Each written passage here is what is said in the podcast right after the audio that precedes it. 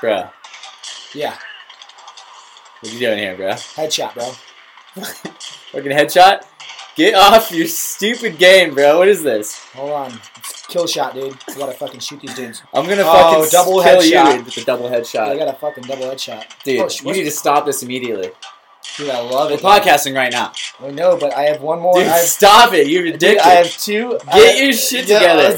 Immediately. God. I hope this guy kills you. I hope he kills you. God, I have a very short... This better be the hardest level because you're about to die. Oh, I just shot both those guys. Hold on.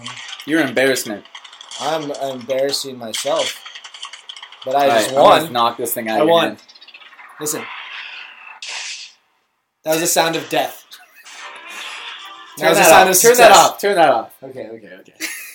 What is that? I did it. What is that game? That was a game. It's called Kill Shot. It's on my iPhone 5.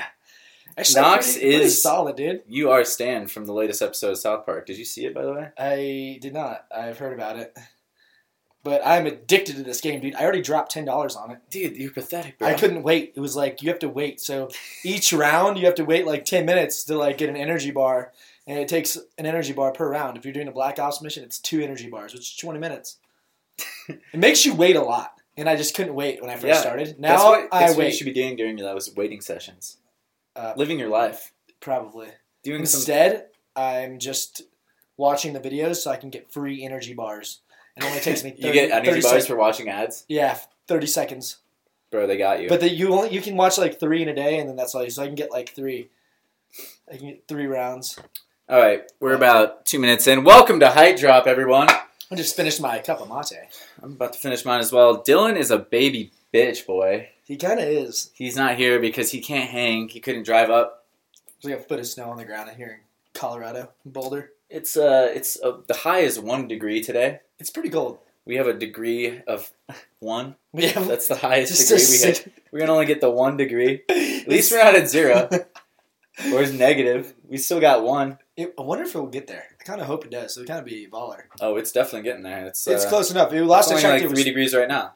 Yeah, let's check it. Let's see. Yep, 3 degrees. 3 degrees. But luckily for us, it also means we have a little layer of sound padding in the studio.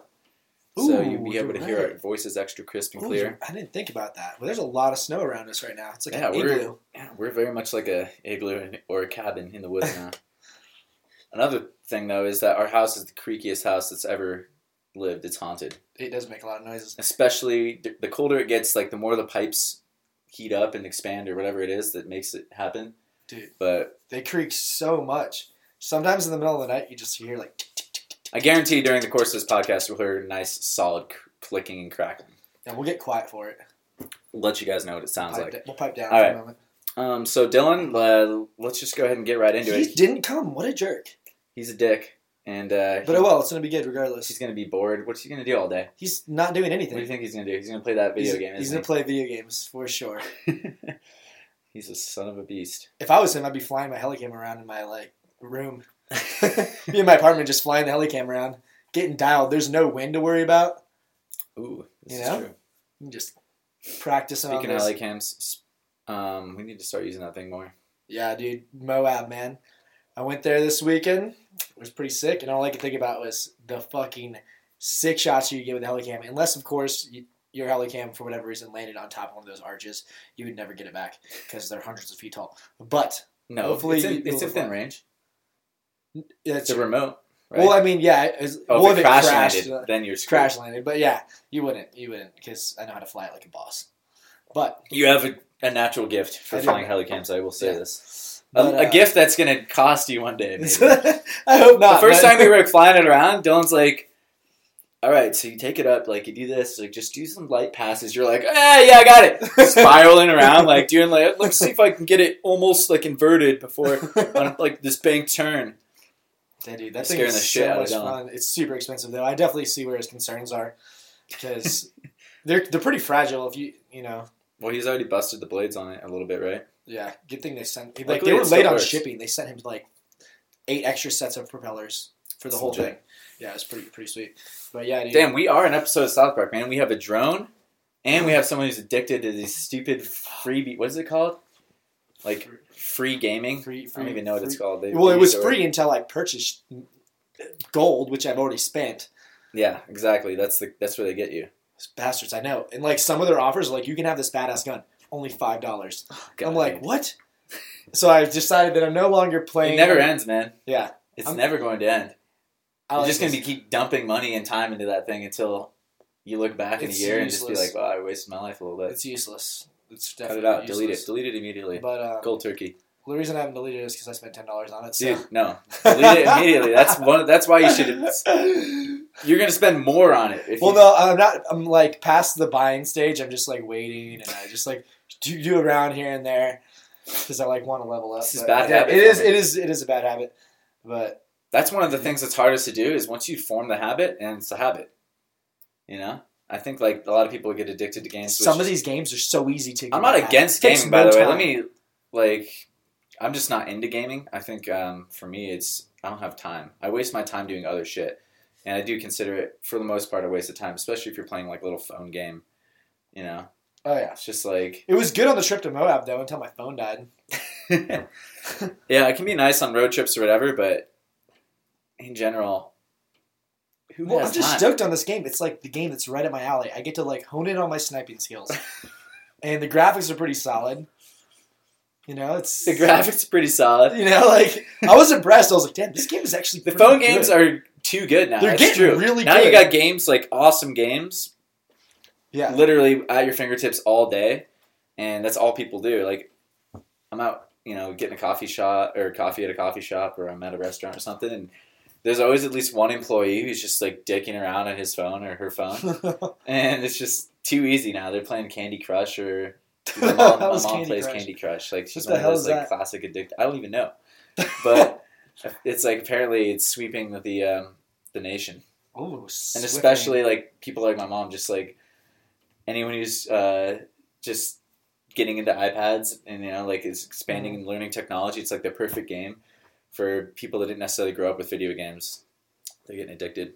It's bad. It's bad stuff. Sounds intense, dude. You got to watch your habits. You got to watch the way you think can be a habit, and you got to watch what you're doing because you just got to eliminate that stuff in your life if you want, you know, obviously. For sure. Goals for me are that's not getting me anywhere near my goals is playing a video game. Yeah. So I try to remove activities like that out of my life. And you'll be surprised how much time you have if you actually eliminate all the bullshit. I'm not someone who usually plays video. I mean, I have them, but we don't have a TV here. Yeah. But like, I haven't been playing video games. I just like, I don't even know. I have no idea how this ad came about me. And I was just like... Dude, it just happens. I literally don't even know how it came across me. I don't remember the day someone came up to you and was like, hey, bro, check this out. It was on my download this game, man. It's free. It's free. It's a good time. It probably was like that. No, I don't think anyone suggested to me. My phone was just like, you want this. And I was like, you're right. And then I just since then, God, it's been like... It's weird. I was thinking about it the other day. It's been a week. Like, I've only been playing it for a week, so that's not bad. Yeah, but that's true. It's not like I've been like months. But... Yeah, I think I can see. In some ways, the world is like designed around people that can like outsmart. They like whoever invented that game's getting rich as fuck. He's a fucking genius. Right? Yeah, I was like, wow, money. This person's smart. Like he's making money off ads. He's making money off of, or she, or whoever it is. This group of designers, like coders. Who There's a lot of blood in it. More than likely, it's a guy. They made a product that they can just bankroll on now for a while, and it's just. It's crazy, dude. But they're making it off of, like, the demise of others. Like, if you can convince people to waste their time doing your shit...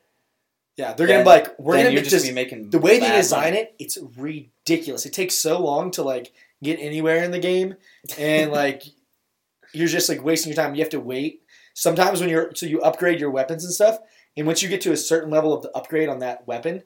You have to wait like 20 minutes before that upgrade is delivered. So it's like delivery time. Oh, and that's my God. For like they even got session. Like oh wait, then you get to like the next region and it's like 40 They're minutes. All the same like the that. Next region is 40 minutes. The that's next the one after point. That. Right now it's an hour I have to wait for like an upgrade if it's like the higher end of the upgrade. You sound like an addict. It's ridiculous. Dude, the look in your eye is like, that of a meth addict. Oh my God, dude. Now I was driving through Grand Junction. Vinny, I drove through Grand Junction. You might not be listening and I didn't call you. Because my phone was dead because I was playing this game. Look, it's already ruined relationships with apparently, you. There's a lot of, like, meth heads there, like meth labs in Grand Junction. That's what I've heard. Oh, yeah? Yeah, Colorado actually has a lot of them for some reason. But I don't know why. Maybe it's just because it's one of those states. One of those... Meth is the drug to do. I think it's like there's a lot of states with like a lot of rural areas or like a lot of suburban areas. Like in urban cities, like more or like just like condensed areas, mm-hmm. I feel like meth is just not as popular. Maybe, I don't know. I'm just talking about. Dude, I don't have no idea. But I've never done it. Have you done it? Hell no, dude. I'm doing meth. Dude, I haven't not touched very many serious drugs. No. It doesn't even seem glamorous. There's nothing appealing about it. It's just, they did a good job, those anti-meth ads. They didn't work for some stuff, but the meth stuff, it sunk in. I was like, I don't like my teeth. I don't need it's the teeth thing, dude. It turns me off. If I wanted to get like, I don't even know what the high is supposed to, like, what's supposed to be fun about it. I guess you feel like... You feel nothing, maybe. No, maybe invincible, right? I think you feel like a superhero or something, but... Damn. I'm over it. But we're superheroes without it, which is pretty cool. Yeah, that's the thing is I don't get my kicks on nothing. Just sober. A sober superhero. Yeah. You can just venture into your own mind and get high, bro. For sure. All right. Next on the agenda here. So don't play video games, guys. It's a waste of your time. If they're not getting you closer to whatever your goal is, that's my advice. If you're gonna be successful in life, you have to eliminate the things that are getting in your way. Yeah. That's one of them is probably just wasting a bunch of time. Like, imagine if you spent every minute that you were playing that game on just strengthening your body.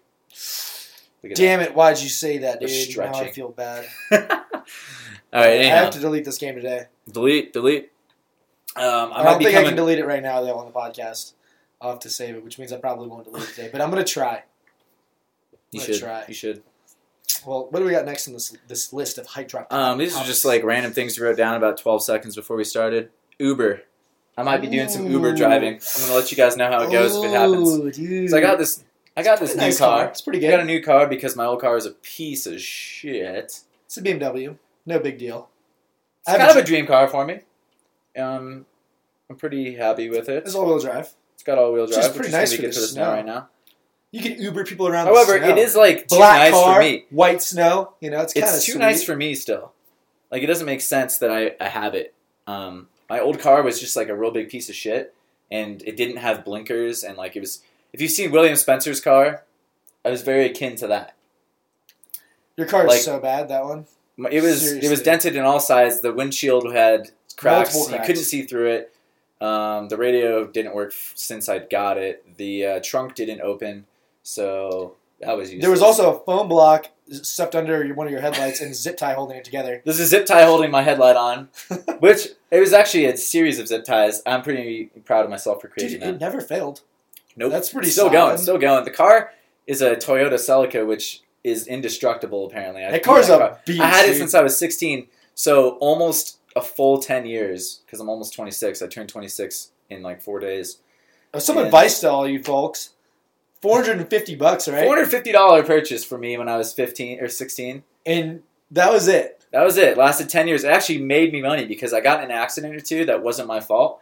And I just took like the insurance money and just pocketed that shit. Because why am I going to fix my car, which is already ugly, and put more money into it that it doesn't need? Yeah, dude, that's like, pretty sick. I'm not about the cosmetics. So now I got this Beamer. It's too nice for me. So, before that, think first before you get any loans for cars. You can get one. Toyota Celica right now. Brandon Douglas is old. Use Toyota Celica. You can get mine. I'll sell it to you for $20. $20. It's not really street legal anymore. I don't know how I got away with driving without blinkers for like 6 months. You probably want to stay in a small town of about 2-mile radius. Yeah, Boulder's perfect because of all the places I've actually visited, Boulder cops give less than a shit about like the things they shouldn't give a shit about. They have to like bust like underage drinking parties or whatever. That's like because it's a university town. But as far as traffic goes, they're not that bad. They don't. That's why drivers here are so bad. Yeah, some of the drivers here are so bad. No, that's just Colorado. That's not Boulder. That's Colorado. They can make a move. Colorado drivers suck. It's not really just Boulder. But you're pretty good, but most of them suck. Pretty much. What are you doing right now? Yeah, we like to think we're good, I think, sometimes, but we're not at all. Drive anywhere else. Well, not anywhere else. You can drive in a lot of places, but people suck driving. But we especially don't know how to do highways. Colorado drivers suck. They can't merge for shit. No. It's just like, I don't know what is wrong with people, or if that's just like something that's missing from the curriculum in our like Colorado studies. But yeah. What about parallel parking? Do they cover parallel parking? Nope. They're bad at that too. Like a lot of people are bad at that though. It's true. But anyhow, I got this nice car now, and I want to thank my grandmother for leaving me a little bit of money when she passed away. Holla, Grandma.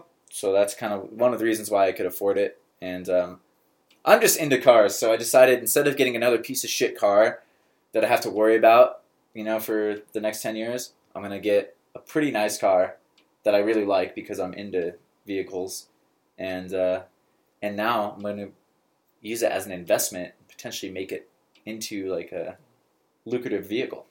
Make some money by doing some Uber. But we'll see. I just applied. What do you guys think? Post in the comments. What do you think? Do you should do Uber? I think I'm gonna do some Uber. I want to try it out. I hear that you can make some good money. Yeah. Money is good, I suppose.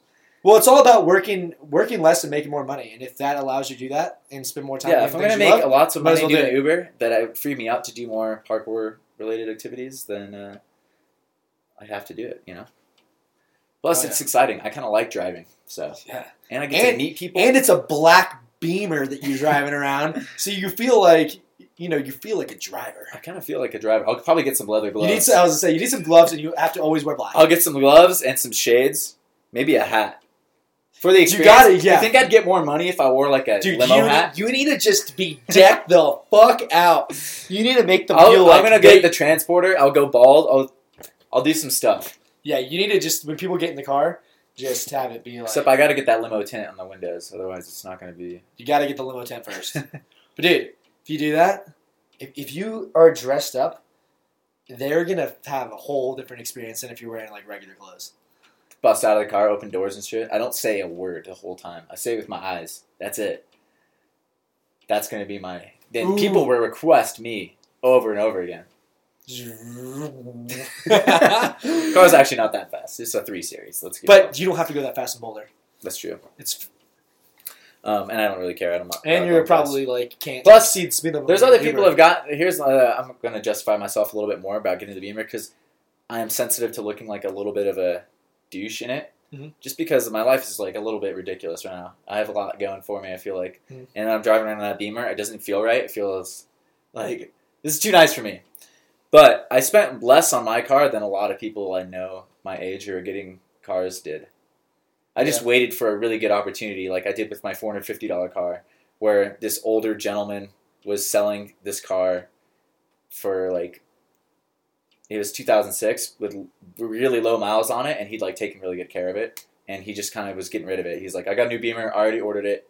I just want to get this out the door. And he sold it the day after he posted it on Craigslist to me. Because he just like put it at a price that was like, I'm just getting rid of this shit. So if you wait.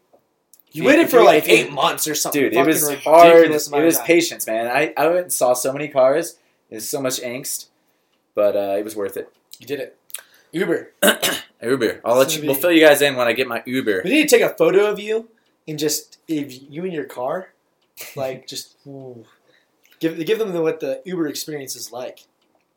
Yeah, I can put down a flyer or something. Who knows? Actually, no, I don't even know how Uber works yet, but we'll see how it goes. All right, winter training. Well, this is the next topic. Well, I'm assuming that there's no training happening unless we're going Russian style outdoors right now. That's what I'm saying, though. We should just pile some. I don't think there's any excuse, not even an excuse. Like, if you don't want to train, we've talked about it a few times where the winter might be a great time to sort of hibernate, focus on different skills or skill sets, maybe like strength, lifting, just take a fat breather. Maybe you just play shuffleboard for a few months, get at that. Dude, I'm stoked on lifting. I'm stoked on like getting strong right now. Don't force yourself to do whatever. However, I don't think you can complain that it's winter if you want to train. It's like an opportunity, just like anything else in life, to do something really unique. Like, I've gotten several comments on my old video or just like people interacting with me that have seen my video from like last year, mm-hmm. where I went out one day on Christmas Day last year actually with my brother because, you know, you're with family and Christmas, and I was like, it's all snowing, but I want to just go film some stuff. And I did like some slides down the handrail, and I was just doing some stuff in the snow. And for some people, that was like the only part they remember about my video, just because they don't see people training in the snow at all. Mm-hmm. And I don't know. So you might as well just like use it. You got a pad everywhere now. It's kind of like a giant pad. It's a whole different and you're wearing a lot of clothes, so you got a lot of padding. It's a whole different style of training. Like you can do random wild shit, you know? It's just you can slide around like I was doing. You can pick up a lot of snow. Like there's dramatic effect there. You know? Good for filming, yeah. It's good. Sure. Like it's an opportunity if you let it be, you know? You can make a big pile and just you got your own resi mat right there. Do some wild shit. You can pee in it. Yeah, you could write like your name. You could dig a hole and pee and poop. You're disgusting. Right in the ground. You could do that anyways. I know, but you wouldn't have to actually get a shovel to do this. You could just make an igloo-shaped seat. I'm going to go ahead and say that's just drop a turd. That's something that someone shouldn't do. It'll be a nice surprise for someone when the all melts. No, it won't be nice. It won't be nice at all. It'll be a surprise for sure, but that's not a nice surprise unless you're some kind of like scatophile or something. Dude, it's going to be sweet. Yeah. No, it's not. You can do that. You can do that. How about you do it away from where I'm stepping? I won't do it near you. I just want to do it. Well, it's kind of cold right now, though. I don't think I want to poop outdoors. Have you ever done that? Oh, yeah. You've had to, right? Yeah. On the mountain, like skiing or snowboarding? I've pooped outdoors in all situations. No. Hot, in the cold. Yeah. Oh, yeah. I've done it. For sure. Except for, like... They don't put those butt flaps on the long johns for nothing. There's nothing to really wipe with when there's snow, except for you just use snow. Which, like water. That'll perk you right up. Hell yeah. If you were getting sleepy, if you're falling asleep on the side of the road and it's too cold outside and it's snowy, just pull on over and just stuff some snow up in your ass. You're not going to be falling asleep running through red lights. Be good to go. So, yeah, I don't know. That's my take on it. Yeah, I think winter training is just like any other time of the year. Just like go out there and be creative and do whatever you want to do. Just have fun with it. Stay warm. Like that. Did you see the William Spencer's latest video, the Substance Over Hype, where they're doing? No, I've been out of. You've been out of loop because you were in Moab. I've been Moab and not really. I'll show you the video when we're done. Basically, they did a really unique video where they're playing on all these blocks. They're like big foam block, like the kinds you find in gyms, whatever. Mm-hmm. Like the ones they set up like giant double congs with. You know, those traps. Even trapezoidal ones. Like just the big rectangular prisms. Yeah. Things. And, I mean, some of them were a little bit, like, parking bumper shaped or whatever. Yeah. But it was, like, a whole different style of parkour or free running or whatever just because it was so niche. We've talked about niche in, like, the past, and it's just the video editing and the production was also very much, like, stylized the way that they looked in the video. Mm-hmm. But the way they were training was just, like, kind of like Damien Walters, Tim Schieff stuff. Like, it was... Let's make a weird thing and, like, push these pads around and do something that no one's ever done before. And it was just, you know, if you wanted to name it, you could probably figure out a name for that or whatever and just call it its own little branch of just experimenting with foam blocks and also bouncing. Also, they were, like, moving around. I don't know. It was cool just to see that style of parkour or training. It was just not really anything you would do anywhere else because no one's going to move the block for you anywhere else. Yeah. You're not going to be landing on soft stuff all the time. So I think that this snow can be just as much of a... Well, I'll tell you something right now. I'm not going out because it's only 3 degrees. So it's dangerous, dude. Remember, super fucking cold out. The hamstring shuffle. Do you remember that video? Yeah. That was one of the coldest days I've ever trained in my life. My lungs were hurting because I was wearing 2 pairs of sweatpants, 2 hats, and like luckily that kind of actually worked in my favor because I hamstring shuffled.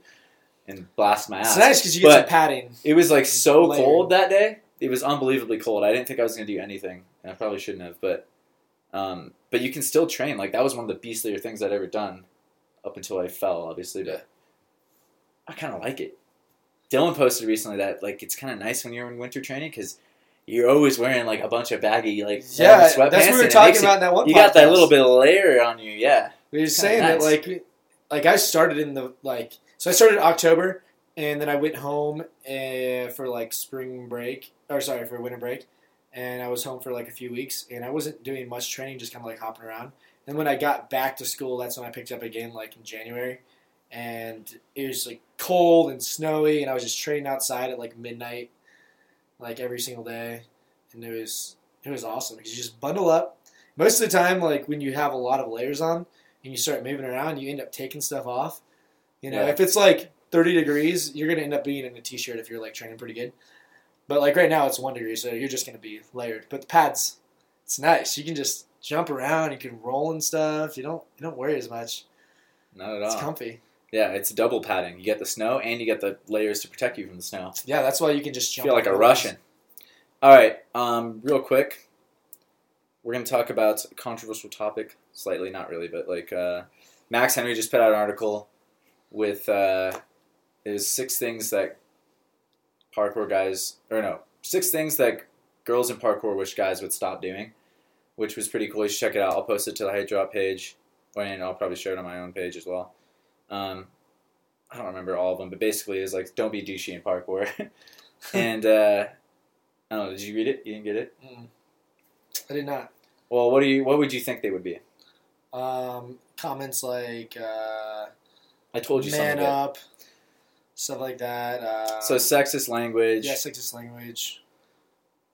I don't know. There was sexist language. There was like YouTube comments were a thing. Like they're highly sexualized or charged in just any video that girls would post up, mm-hmm. and like men are being insensitive to, or the parkour community, which is generally male, to like the way they're viewing it. They're like, "Oh, it's parkour girl. Oh my god! Like so into her now. You're my girlfriend. Marry me or whatever." Dude, by the way, Natalie just purchased some Puma Foss, the ladies' version, since she's been jumping around. Fascinating, bro. They're dope shoes, one. The women's selection for Puma Fosses are ridiculous. There's like 50 different colors. And she's been jumping around. And it was super light landings, might I add. And it's pretty great. We're getting stoked. She's a skier, but she's been like enjoying the jumping. So that's cool. But yeah, I definitely feel like I get where a lot of women are coming from when they feel like left out or like definitely segregated, you know? Just because the sport is like, it's pretty intense when you're just like watching videos and stuff, you know, and you're definitely seeing like more guys doing it than women. So, yeah, I think it's kind of weird because when a girl's in the community, any girl, it's weird because a lot of guys will immediately start treating them differently or strangely because of, you know. Either they're attracted to them. Either they're attracted to him and they're being kind of creepy, or they're trying to be like altruistic and just like, oh, I want to like make sure it's kind of like nice for this person because they want more girls in the community or whatever. Mm-hmm. But so I don't know if like either of those places is going to help like erode the barrier for them. It's just by treating it different. Yeah, I think that it's becoming at any girl like differently than you would any other like athlete in parkour. I think that it's like really important to like make sure like when Chris Hollingsworth was like training with Corey. Yeah. Like just like the way you train her, it didn't even matter like if she was like a man or a woman. It was just like tell her like that's one of the things that like you gotta train them the same way.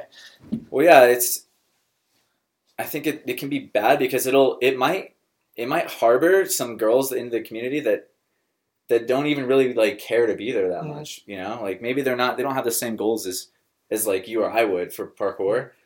And you know, it's just, I don't know. Like I don't take an investment in anyone else's training mm-hmm. typically, because for me, it was like all about my own journey mm-hmm. and I want it to be about their journey as well. So like, I'm happy to help, but I don't like try to guide them. Like, oh, this is what you should do this way or that way. Yeah, for sure. I think it's just, mm-hmm.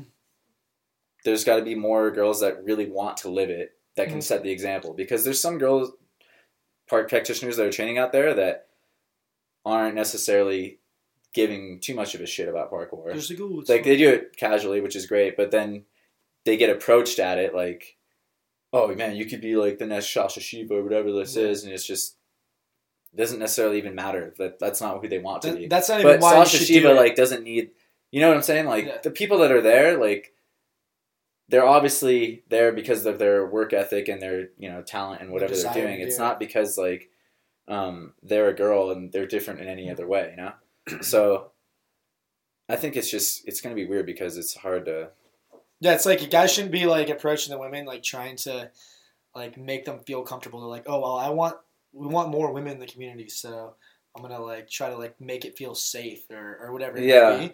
So that, like, just, they stick around. It's like, you got to, like, just let them know how it is. Because otherwise, if they feel too comfortable, like, because you're easing them into whatever, they may get to a point when it's like, all right, you need to, if you want to do parkour, you got to, like, just do it. And that might be too hard to get over. As opposed to just, like, letting them enter parkour, like, the right way. Yeah. You know?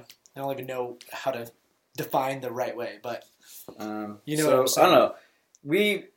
I definitely check out the article that Max Henry put out, and I'll read off the other ones real quick so you can read more about them. But you should really train. You should really – these are the first one was YouTube comments. The second one was – you should really train with insert random beginner girl's name here. Second one was come train. The fourth one was... Wait, what was the first one? The second one? The third one was come train. Come train. So, well, why again, like babying girls into like... Oh, instead of just like just them already wanting to train. Instead of having to be like, come on, it'll be fun. Like, we can do it. I don't even know if it would go down like that, but... Oh, no, that's actually not his issue with it. Is okay, 'cause it was like the problem lies in the fact that many times it's followed up by a lot of ignoring them. So they're not actually training with them. They're just like, come watch me train. Or, got you. Yeah. They're not actually interested in, you know, whatever it is. The girls or the guys aren't interested? The guys aren't actually interested in, like, seeing the girls' point of view on, like, what they want to train. It seems like. Gotcha. Well, because I feel like a lot of them, they're looking for guidance. And they go there hoping that the guys are training. The dudes that just have been doing it, they're just like, well, I'm just going to jump. I'm just going to do what I normally do. You know? Yeah. And, like, most guys that get really into it, they kind of do the same thing. They're not, like... They'll, like, pick something that's easy for them instead of, just, like, picking something that, like, everyone can do as, like, a... You know? Like, no one's going to... No one wants to train with someone that's, like, completely on a different level than that. Yeah. Like, if you're not disinterested in... And doing one thing, then that's like where forcing you to train with it. Then that one comment, the one before that about like, oh, insert random like beginner girl's name. Yeah. Oh, you should train with this girl, like whatever. And like, I totally see like the guy's point on that because like I'm not necessarily trying to train with like some like random chick that I don't really know. Like when I'm trying to like push myself with these other dudes and I like the way they train, you know. But I definitely see how like.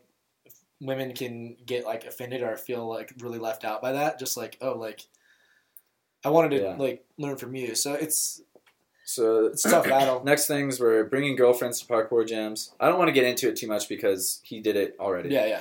And then number 2 or counting down now was pretty good for a girl, which is obviously that's a douchey thing to say. Yeah. No, I mean, that happened like to say. Even just like for anyone, like for a blank is like, yeah, for a kid, like all the Gremlins used to get a lot of shit because, or not get a lot of shit, but they would like feel like annoyed with people coming up to be like, "Oh man, you're so good for only being 10 years old or whatever." And it's just like, no, the Gremlins are beasts, like regardless of age, they're so sick.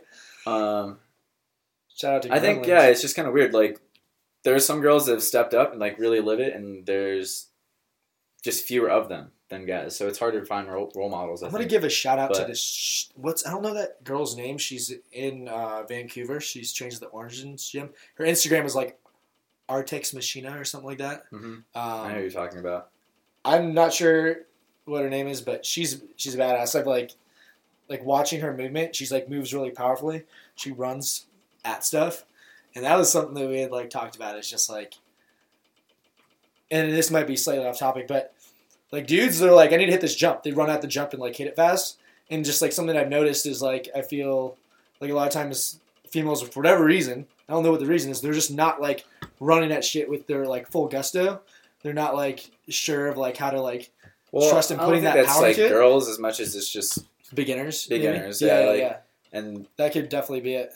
But that chick is a beast, dude. I was like, man, she moves so well. She's fast, explosive, you know?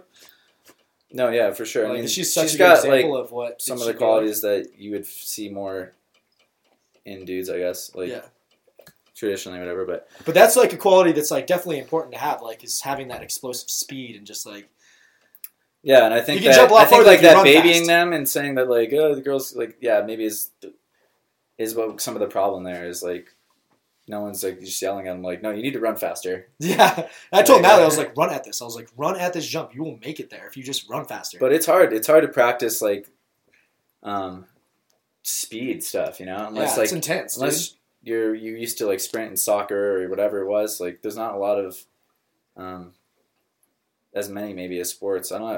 It's I think it's probably a cultural thing of just there's just fewer, you know, it's still residual effects of girls not being encouraged to play in the same way boys were. Yeah, maybe. When we were growing up. I think that's a huge changing thing, but obviously, like, they have the power, you know? You look at any gymnastics or any other, like, sport where girls are, like, at the elite level and, like, it's obvious that it's there. It's just, like, they're not always it's harder to find in parkour and some of these other disciplines. Like, I always liken it to UFC because literally one of the best athletes in the UFC, if not like the best, like pound for pound, like she's top 5 for sure, maybe top 3 or 1, depending on like how you assess it, is Ronda Rousey.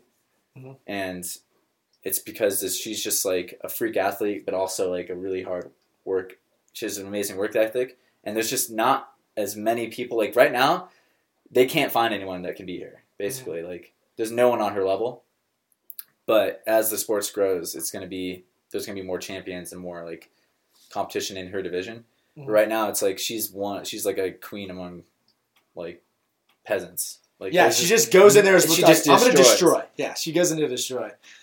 And that can be intimidating for a lot of girls, I think, in that division. Mm-hmm. It's just like, they don't even have like the progression now. Like they win like 2 fights and then they have to go fight the champion, and there's just like a huge gap still between them, and there's no one that can even like build them up to that level. So it's really weird, and I don't know if that really applies to parkour in the same way, but it kind of does. I mean, if you think about it, like she's just used to like being like using everything, you know.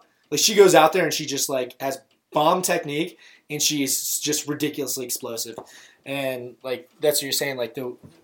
Maybe like growing up, like the way that guys like learn sports and like play, it's like different, and it comes down to just like that like high rate of speed, like being really explosive.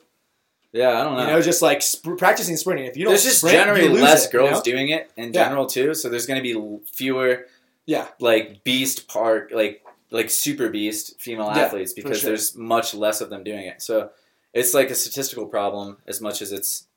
A cultural thing, and it's just who knows.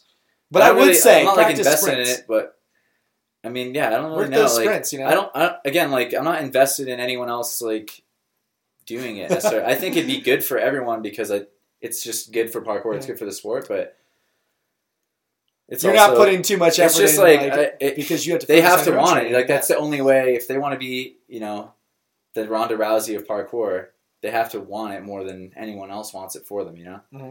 And that's like where all the athletes, male or female, it has nothing to do with like gender. Like Jason Paul's there because he's a gangster. He works really hard and he like is really creative. And Tim Schieff and anyone who's famous for anything they've done, athletic or otherwise, generally worked really hard to get there. Mm-hmm.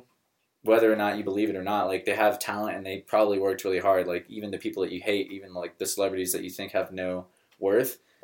They probably did some stuff. Mm-hmm. They probably like tried really hard because there's a whole bunch of people that want that job. You don't get there with just blind luck, you know?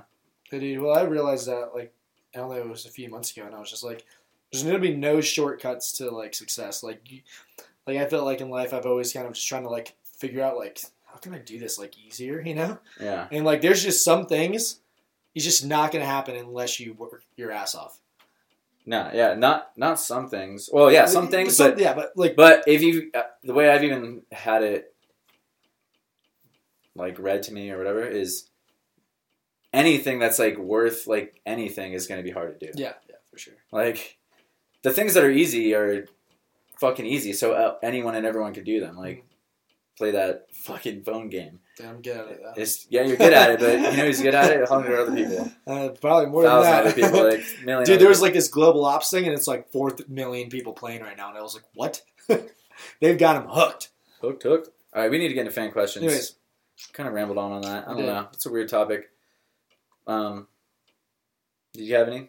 Let me check my... I got some here. Cole Milner. Outside of parkour, what is an activity or talent you are both progressing in or new to? All right, I'll say mine is dance. I knew you were going to say that. I've been experimenting with dance lately. House dance specifically. I've been taking like house class over like the last few months. I've tapered off a little bit because my knee's been feeling better. It was something I was really delving into while my knee was injured because there's a lot less impact, and it was really fun. What about you? Well, as we know, like wrenching on bikes, that's always like a big thing for me. Just because I don't have a car, I've just like realized that I can like have all these different bikes that can do this like, different stuff for me. Yeah. And if you have them tuned really well and fit, it's like a totally different experience than just hopping on a crappy bike. And you can just have them be like insanely fast. So yeah, it's been like really fun for me to like learn a lot about mechanics and like dial that in. All right. So that was one thing. So I'm going to go down the list again now. I actually started at the bottom and go back up to the top. Patrick Carbajal, how you pronounce it. He gave us the pronunciation in his comment. Oh, that's it. Peruvian last name. It seems like we got it. Carbajal. I don't know. Shit, I feel bad because I'm Peruvian. I should have known that, I guess. What do you guys think? But are you really? I mean, you are. Well, my mom's born in Peru. But you're not like, you're not like around the culture enough to like know that, oh, that was a Peruvian name. It can't be expected. I guess I wouldn't know that, but yeah. But so don't beat yourself up over it, you know what I mean? I'm not beating myself up, but I've at least been to Peru once, and it was dope. Yeah, and you wore KOs and you got them stolen. I did get stolen. I did get robbed. It was pretty sweet. What do you guys think is going to be the next trend in parkour? Like, how a couple of years ago it was nicknames. Now it seems to be hair and pants and more fashion oriented. LED shoes for night missions. No, that's not it. Dude, I know what it is. I want to address. Hold on. The fear glasses, fear goggles, whatever. You didn't let me. You interrupted me, so people don't even know what the question is. How a couple of years ago it was nicknames. Now it seems to be hair and pants and more fashion oriented. What do you think is the next trend? Oh, okay, I see. I'm going to start off with, I don't think that, I mean, hair and pants might be a trend that's going to disappear. I don't think that fashion is going to go away. I think it's going to increase as the culture goes in parkour, and it's going to be a part of parkour from here on out. Personally, it's just kind of how I think it is. Like, as we get more and more culture, we're just going to have like a style, but that's kind of inevitable. Like, people are just going to start wearing whatever. Well, I think that's awesome, dude. I want people to see like people who do parkour and be like, "Damn, that guy looks like fucking dope." Like, and almost people that spot a free runner, not like, you know, you can see like a skater, but I don't want it to necessarily be like, "Oh, he's a free runner" because he's wearing baggy sweats. But I want them to think, be like, "Damn, that guy looks good. Like, he is styling." Yeah, well, and it's also just one of the only things that you can sell to parkour. I mean, not that like that's what you want to do, but it seems like a lot of us are interested in that. Yeah. Free runners, and if you're going to create a brand like that is a parkour-based brand, shoes and apparel are about it. That's all you got, you know. Like there's backpacks and stuff, but I don't know. I think it's going to stick with us. The next trend, the word parkour is going to leave us. Oh yeah, I think we're going to start calling ourselves movers. Yeah, we're going to be movement artists. Movement artist. I'm not even a martial artist anymore. I'm a movement artist. That's what I'm going to say from here on out. In Irish accent. Hashtag Conor McGregor. Sarah.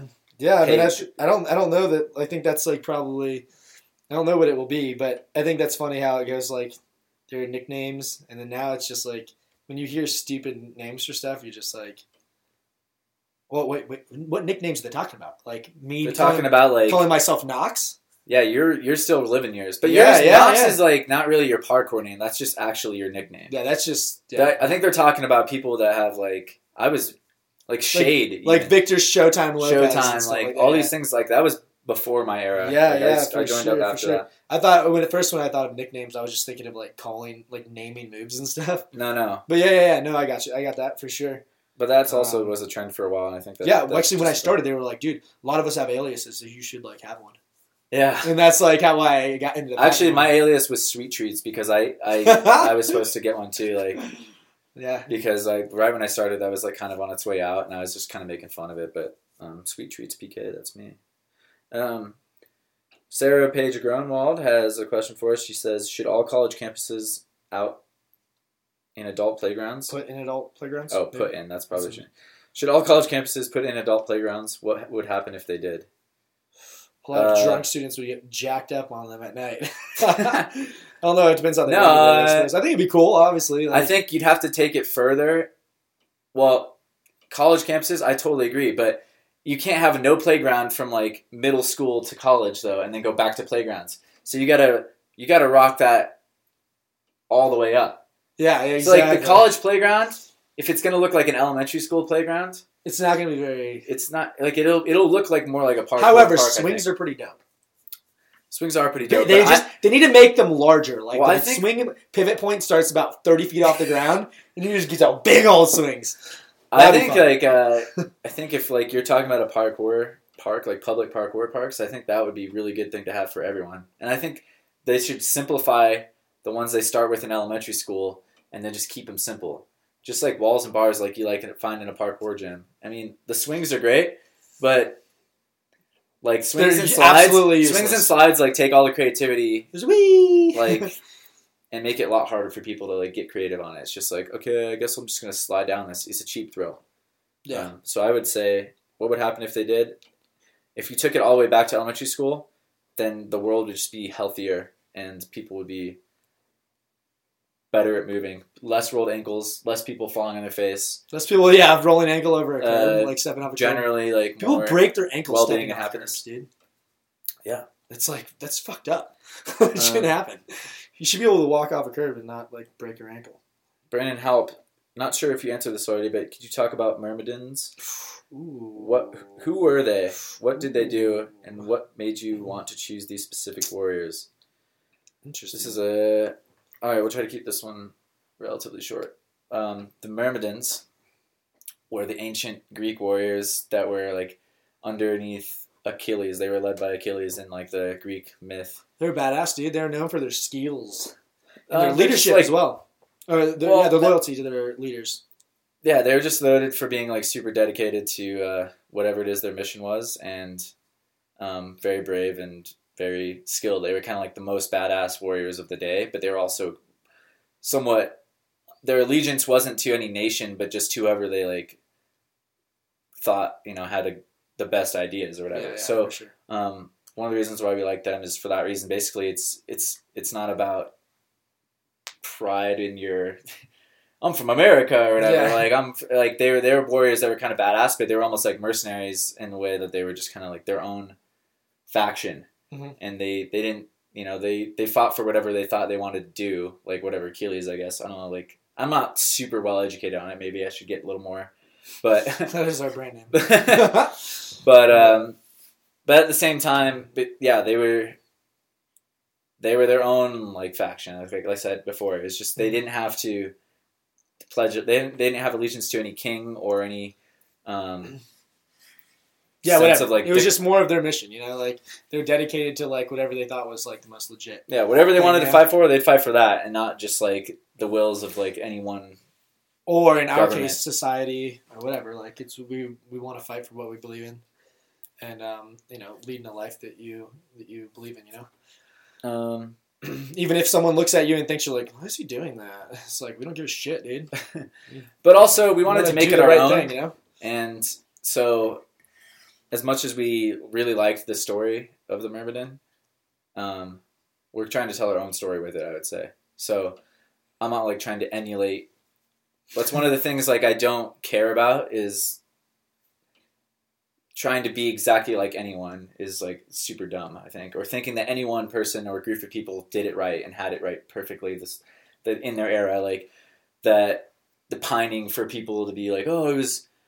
The founding fathers, like, you hear like so much shit about founding fathers when, like, in politics or whatever, and it's just like, okay, founding fathers, this and that, who gives a shit? Because, like, they're not any smarter than we are now. It's like, what's the right thing to do, not like what would the founding fathers, like I think it's a dumb question to ask, like what would the Myrmidons do, and like think that you're talking about the ancient warriors, like what are we going to do as the Myrmidons, like the new age, you know? That's why we like brought out this Modern Heroes collection, is just because like we're launching ourselves as a new like era of warriors or whatever.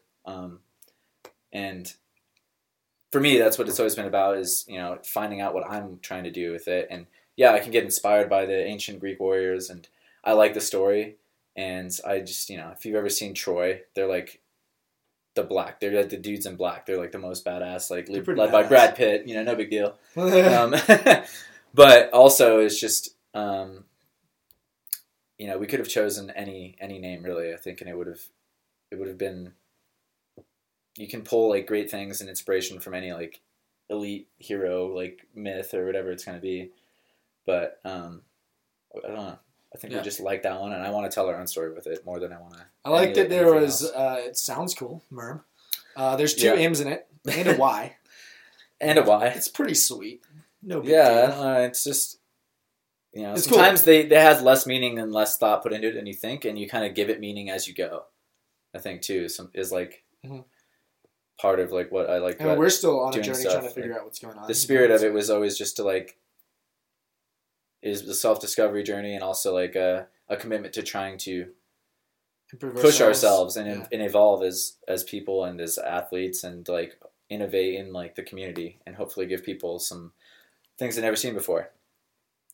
So let's finish on that one, because we still have one. Okay, Lucas Demovio says, how far behind do you think American practitioners are compared to European practitioners? And why do you think these PK practitioners in the U.S. and Canada measure how good someone is based on their jump distance? I don't know if people necessarily... That's kind of a loaded question. Yeah, okay. But I'll answer it best. What are your thoughts on it? Well, I don't necessarily think that, like, they're really far behind, you know? Yeah. I mean, I remember that one, like, discussion that was talking about how there were, like, respect for the movement and stuff, like, is different in, like, the European cultures, and how, like, everyone's focused on, like, solid landings. There's going to be people who, like, shit on their landings everywhere, you know? Like, people are super dedicated all over the world. I don't think people are far behind. Someone who starts, like, you have gremlins who've been doing it since they're, like, 10 years old. You know, they're going to be kicking people's asses, like, in Europe. You know, it doesn't really matter, like, where you live, in my opinion. There's definitely, like, some older, like, knowledge there. But I don't think it matters at this point.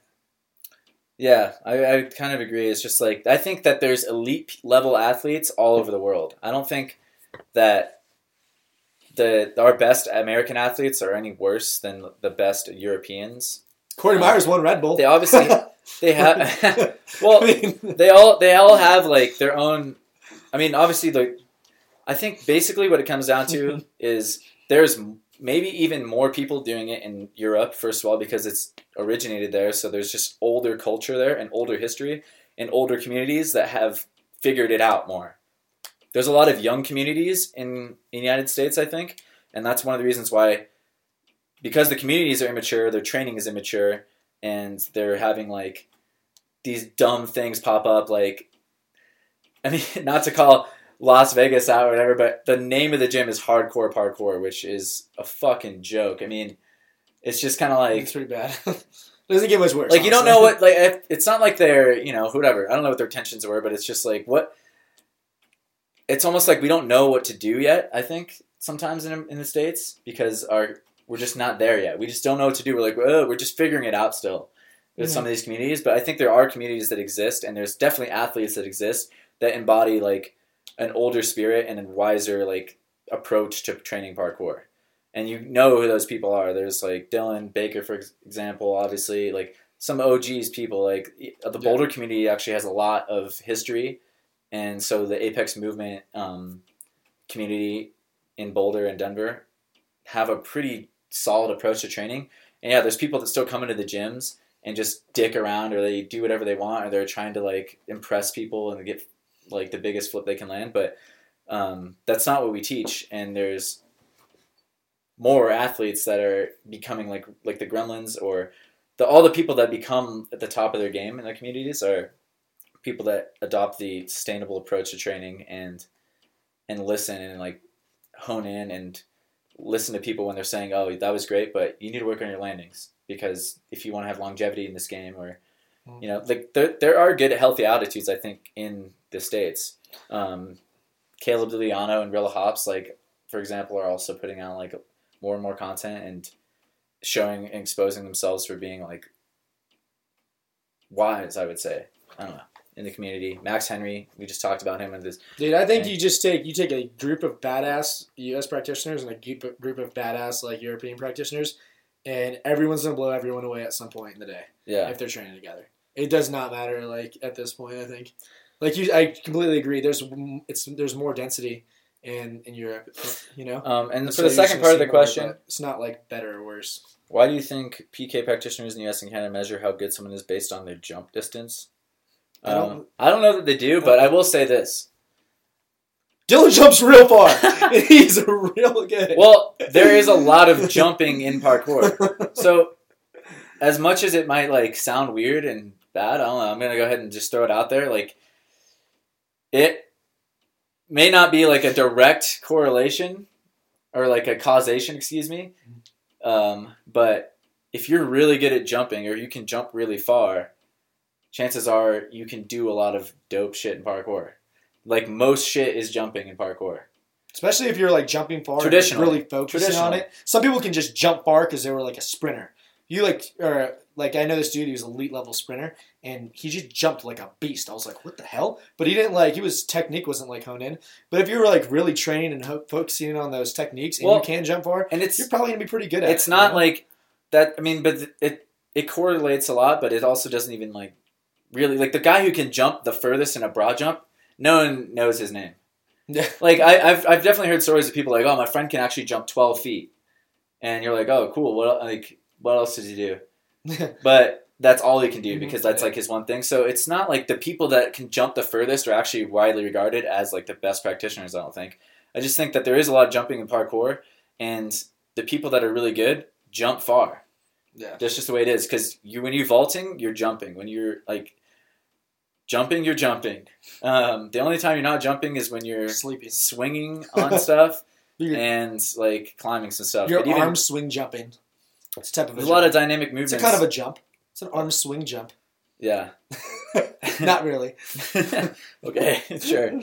Yeah. I don't know. I think it's, like, it's not a good idea to measure people's... And I don't really think people do it that much. Like, if they do, I think it's usually an immature, like, group of people, like, judging. You know? I think it's got a lot to do with people value power and big movements in the United States and Canada, maybe. But they value them everywhere. I don't think it's a U.S.-Canada thing. I think it's just our biggest favorite athletes all do big, powerful shit. Yeah. So, like, the guy who's just doing, like, low-impact stuff, you have to be a lot more creative, I would say, to get, like, a lot of respect in the community, which is something that, obviously, I think we could and should try to change, is just rewarding people's creativity more.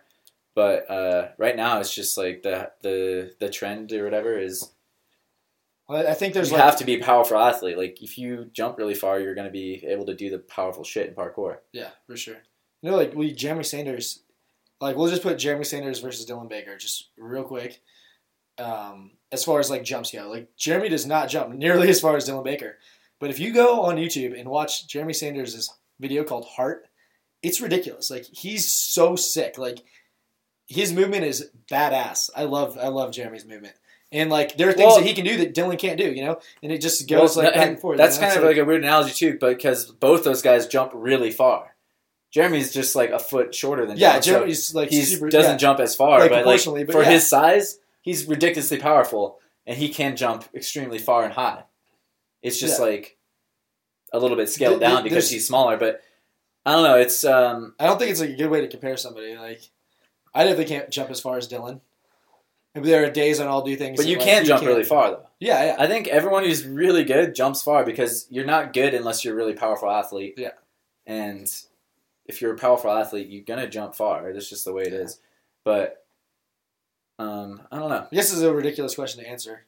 No, not really. I mean it's a good question. Like, I don't know where he's coming from exactly, though. I don't think people like put a line on the ground. They're like, they jump, and then the next person jumps, and I'm like, I'm better than you, bro. Yeah, it's like what you do with that's that jump. That's definitely not like a comparison. I think like if it becomes a like for Dylan, he jumps really far because he gets super technical. So then if he's just jumping, he's not striding off of something that's precise, or he's not landing on something that's precise. Then it's just like, all right, this is a gimme. Like, yeah, he's just all power. He can jump ridiculously far because he's super comfortable running fast and jumping hard. He's really strong. Yeah, yeah, his legs are super strong, like, yeah. But you get to jump further when you're just like super technical as well, because if you're only faced with like these not too precise obstacles, now it just becomes really easy to jump far. You're just like, all right, I can jump to that because I don't even have to think about the landing or the takeoff that much, because it's like all it is a jump. Mm-hmm.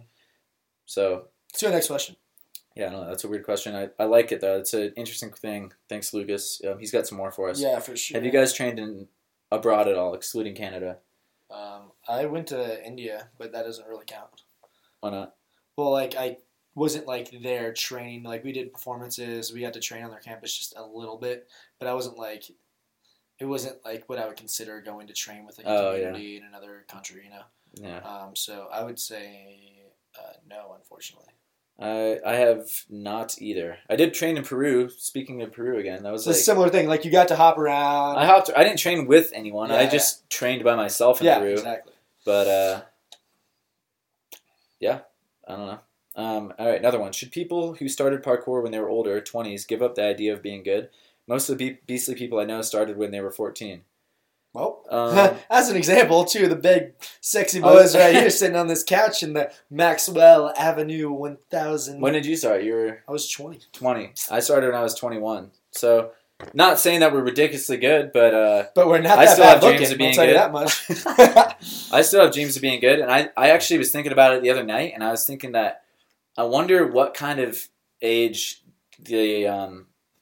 the eventual like elite level parkour athletes are going to be. Is it going to be a little bit older? Is it going to be a little bit younger? Is it going to be a spread? Yeah. I was thinking about skateboarding. There are some legends in skateboarding that are, you know, mid 30s, still going, late 30s even, that are doing not only like they're pushing the sport, they're doing ridiculous high impact shit, and they're still widely regarded as the best. But there's also, you know, the young guns, kids that started when they were really young, and their bodies are a little more. They can rebound easier, but they're also really good.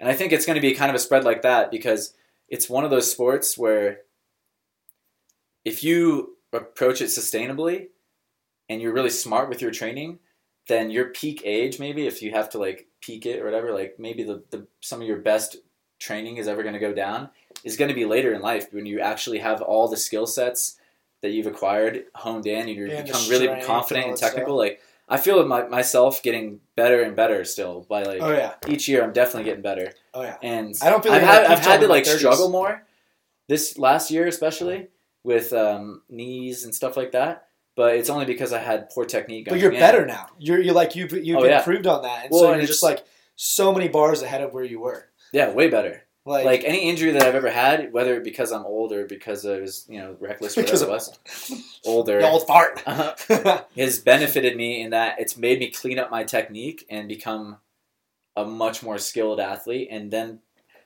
it's like an exponential like increase, because when I get better technique, I have less impact on the body. Like I get stronger because I'm not like just throwing myself at walls and landings. And I'm more confident because I've finessed things harder. I've like paid attention to them more. Mm-hmm. So I definitely don't think that people in their 20s or whatever should give up on anything. Yeah, dude, for real, man. Like, I definitely think that's like a mentality that's just, it's just bad. It's real bad. I don't think I'm going to peak till I'm in my early 30s probably. That's what I'm thinking, is like, I'm trying to like push myself and like improve on every aspect of my game, and like, our bodies are fucking beasts, dude. Yeah. Like, as I get older, I realize, like, I had this idea when I was really young of, like, being youthful. But when you see, like, men, like, strong men, those are fucking beasts, That's why I love watching UFC. I've always talked about it on the podcast. Dude, those guys are, like, 30-something years old fucking people up, dude. Yeah, the UFC athletes. Like, no one else is beating them up. UFC athletes are some of, like, the world's greatest athletes. And they're taking the gnarliest shit. And they're taking concussions. They're getting fucked up. Shit, they're getting torn ACLs and shit. Yeah, like, dude, and they're doing. Back. They're literally going to war, like, a couple times a year. Or maybe just once a year if they're, like, you know, not fighting as often. But those guys are, you know, but they all need the skills first. So they need a lot of skill development to even do it. So that's why the age in UFC is, like, and also because they can't have, like, 12-year-olds fighting each other, really. So, well, like, that could be funny. But, like, it's interesting. Like, I think that the human body is a wild thing, and I think eventually, like, it's going to be an older person that's, like, trained for decades is going to be, you know, maybe they got into it still when they were 14, but they actually did it the right way, and then it's not till they're 34, after they've been training for 20 years, that they're doing the most ridiculous shit they've ever done, because their body's still, like, not only still, but, like, in more of an impeccable shape than it ever could be, because they've approached training the right way. Yeah. I think if you're training right, you're making your body stronger. If your body's getting weaker or you're doing damage, then you're not getting better, first of all, and you're definitely not getting any better or any stronger with parkour. Damn. I don't know. That was a good question. Thanks a lot, Lucas. I appreciate all your questions.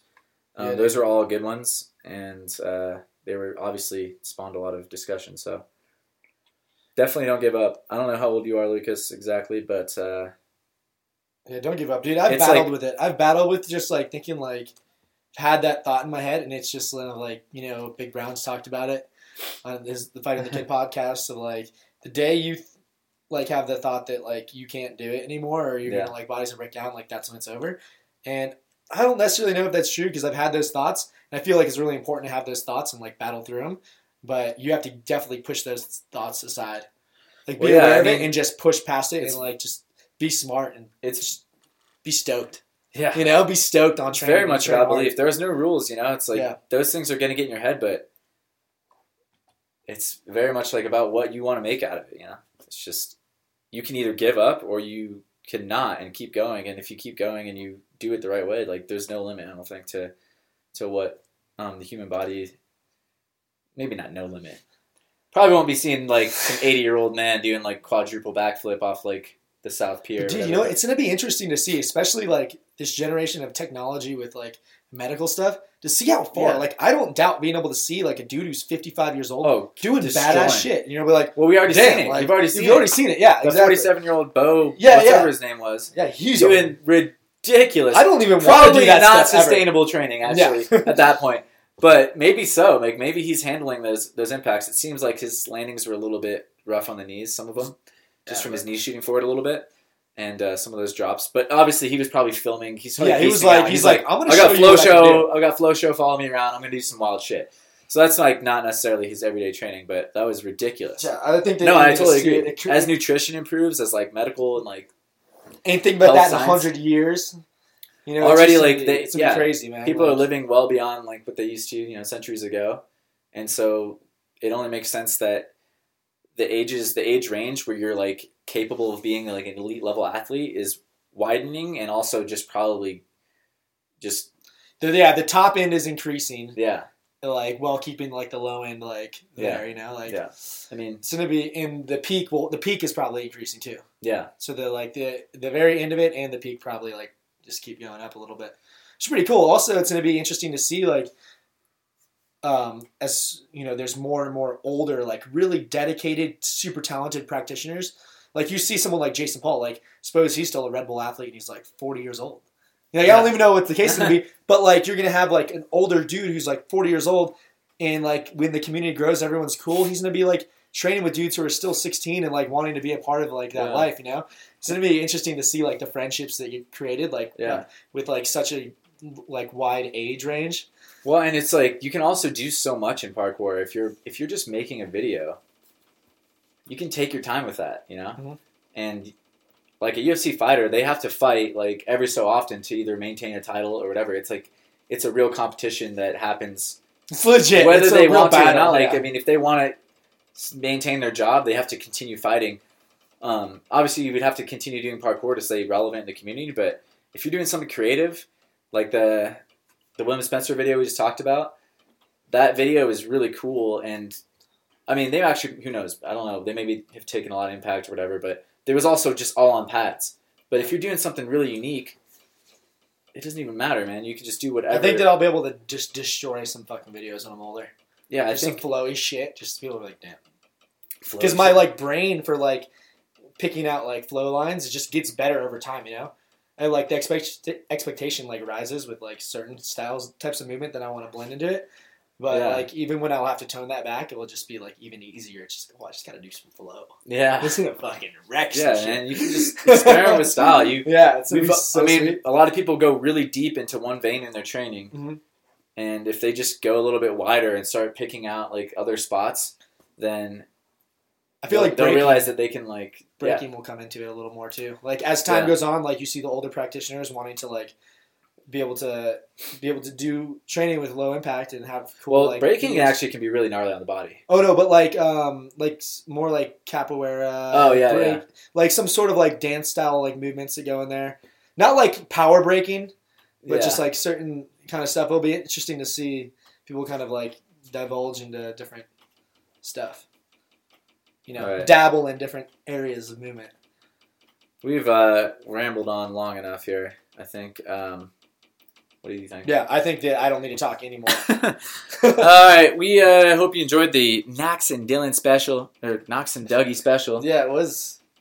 It went on much longer than we wanted it to, so you fucking just need to stop talking. You son of a bitch. He's playing this game again. Okay, I'll turn it off. You gotta tweet at Knox or just spam his folder with messages of hate. I'll turn it off until we finish. Hashtag intervention for Knox. Game intervention. Someone buy me food. It's really cold. I don't want to go outside. All right, we love you. Thanks for listening, everyone. Yeah. We hope you enjoyed it. We're trying to get better at podcasting and have better thoughts and ideas about all the things. But we do... We don't want to edit ourselves, so we have to put out the crap too sometimes. Yeah, crap's going out. We just record, and you know, we're just trying to improve our skills. Going back to that question from Cole Milner, podcasting is actually one of the things that I'm trying to get better at in my new interest right now. This is true. So it's a dual interest of ours. Yes, very much so. And so we appreciate you guys listening. We hope you're enjoying it. Give us feedback if you have any, and we love you. We're out. Yep.